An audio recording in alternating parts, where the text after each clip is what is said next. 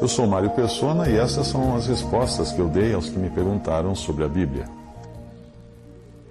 Você escreveu, e quando você disse que a doutrina espírita não é baseada na Bíblia, bom, então nós estamos de acordo nesse ponto, pois você não crê na Bíblia como a palavra de Deus, e aí você vai apenas selecionar as passagens que forem mais convenientes e vai deixar de crer no todo da revelação divina. Mas se assim for, o, espírito, o Espiritismo não poderia nem mesmo utilizar passagens da Bíblia para comprovar suas teorias, porque ele estaria usando passagens de um livro que não é confiável. Não é? Porque como, como que o Espiritismo pode dizer que não crê na Bíblia e ao mesmo tempo usar versículos da Bíblia, dos Evangelhos, para tentar comprovar suas teorias?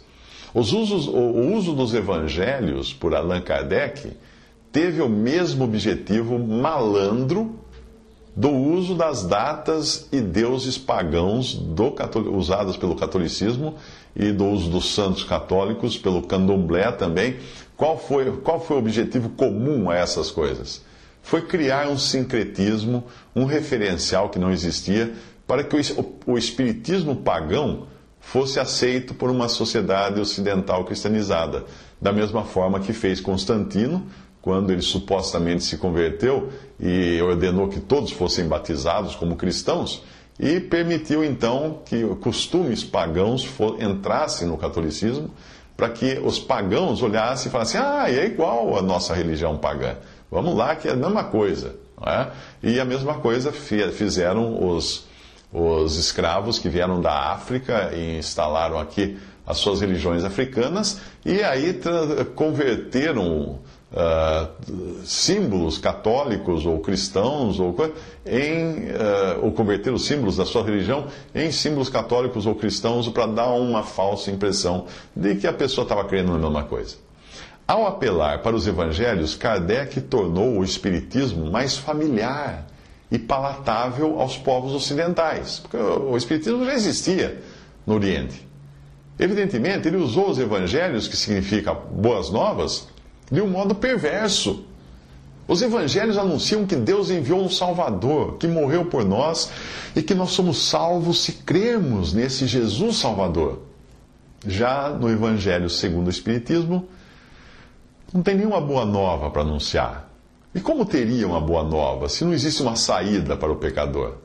Ah, você é pecador? É isso que o Evangelho Espiritismo vai, vai dizer. O Evangelho Espírita, ah, você é pecador? Então você vai precisar reencarnar incontáveis vezes, sem jamais ter certeza de que está na primeira ou na última fase do jogo. É, que boa nova, que boa notícia é essa? A palavra Evangelho já é boa notícia. Que boa notícia falar para a pessoa que ela vai ter que reencarnar milhares de vezes. Que boa notícia é essa? Ah, não, a boa notícia é aquela que diz crê no Senhor Jesus e será salvo. Sem reencarnar, sem passar por nada, a não ser pela fé em Cristo. E quando eu digo que Allan Kardec se valeu dos evangelhos apenas como forma de sincretismo para introduzir a sua doutrina no ocidente cristianizado, aqui vai então a prova disso. Porque ele próprio afirmou isso. Quer ler? Abre aspas. No Evangelho segundo o Espiritismo, como nós nos limitamos às máximas morais, que com raras exceções são geralmente claras e não podem ser interpretadas de maneira diversa, e também não foram jamais sujeito de controvérsias religiosas.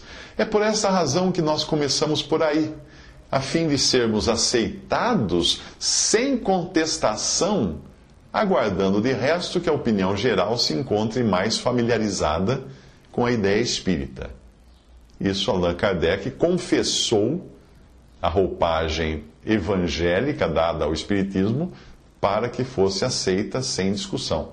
Isso está em notícias bibliográficas uh, dos os Evangelhos Explicados da Revista Espírita em francês, edição francesa de junho de 1866. Espertinho ele, né? É, numa outra historinha, o lobo mau vestiu-se de vovozinha para ser aceito sem contestação, usando as palavras agora de Allan Kardec, pelo Chapeuzinho Vermelho. É assim. Se alguém quiser fundar uma religião, aqui vai mais uma técnica do Alan, ou do Alain. Abre aspas. Ele escreveu isso. Se alguém tem uma convicção bem firmada sobre uma doutrina, ainda que falsa, necessário é que lhe tiremos essa convicção, mas pouco a pouco. Por isso é que muitas vezes nos servimos de seus termos, dos seus próprios termos, e aparentamos abundar nas suas ideias.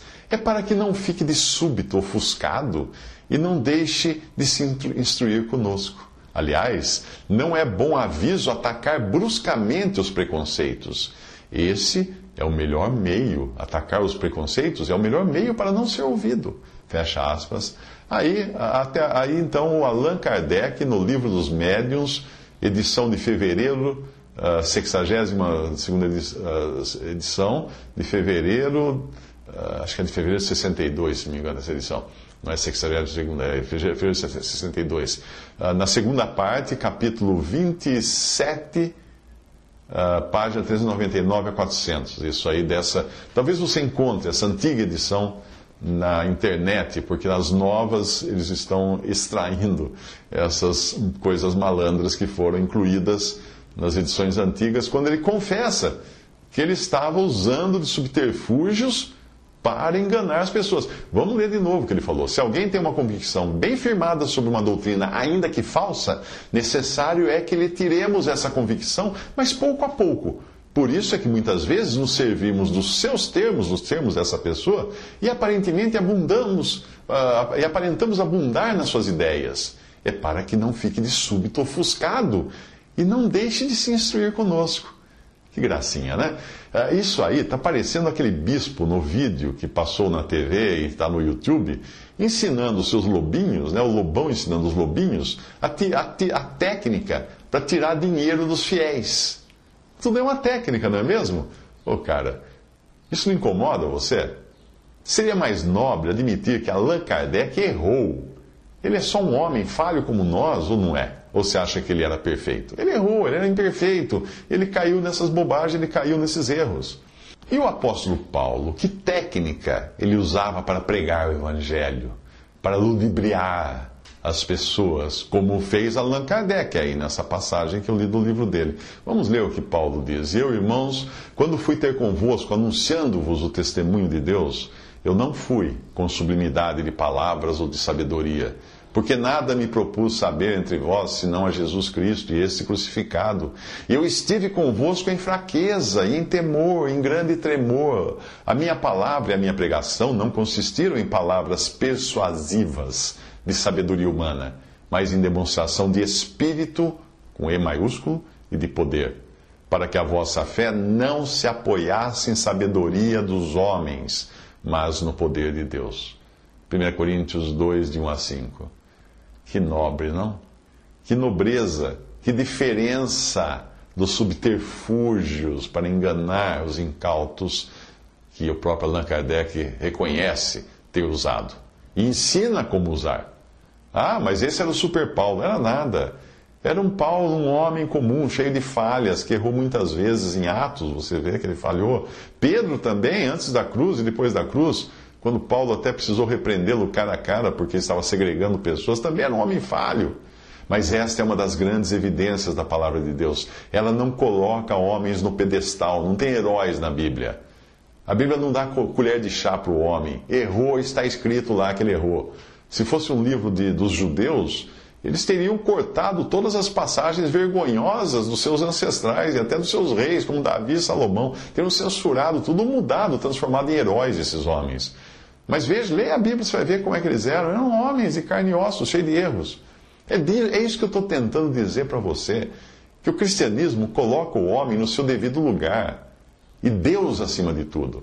Se você fosse, fosse salvo pelas suas reencarnações, palmas para você.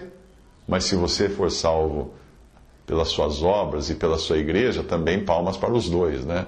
pelo, pelas suas obras, pelas igre, pela igreja que você pertence. Mas se você for salvo apenas por Jesus, para quem vão as palmas? Só para Ele. Toda a glória é dada dele. Qualquer religião, doutrina ou filosofia que exalte o homem não é de Deus. E agora vou ensinar para você mais uma técnica espírita, que é muito usada. Tentar usar comigo também. A pessoa chega para você, depois de expor a doutrina espírita, fala assim Eu sinto que você tem mediunidade. Agora, só precisa desenvolver. É, deu um balde de ego para a pessoa e aí ela cai. Cai nas garras desse balde de ego que jogaram em cima dela e vai lá desenvolver a sua mediunidade.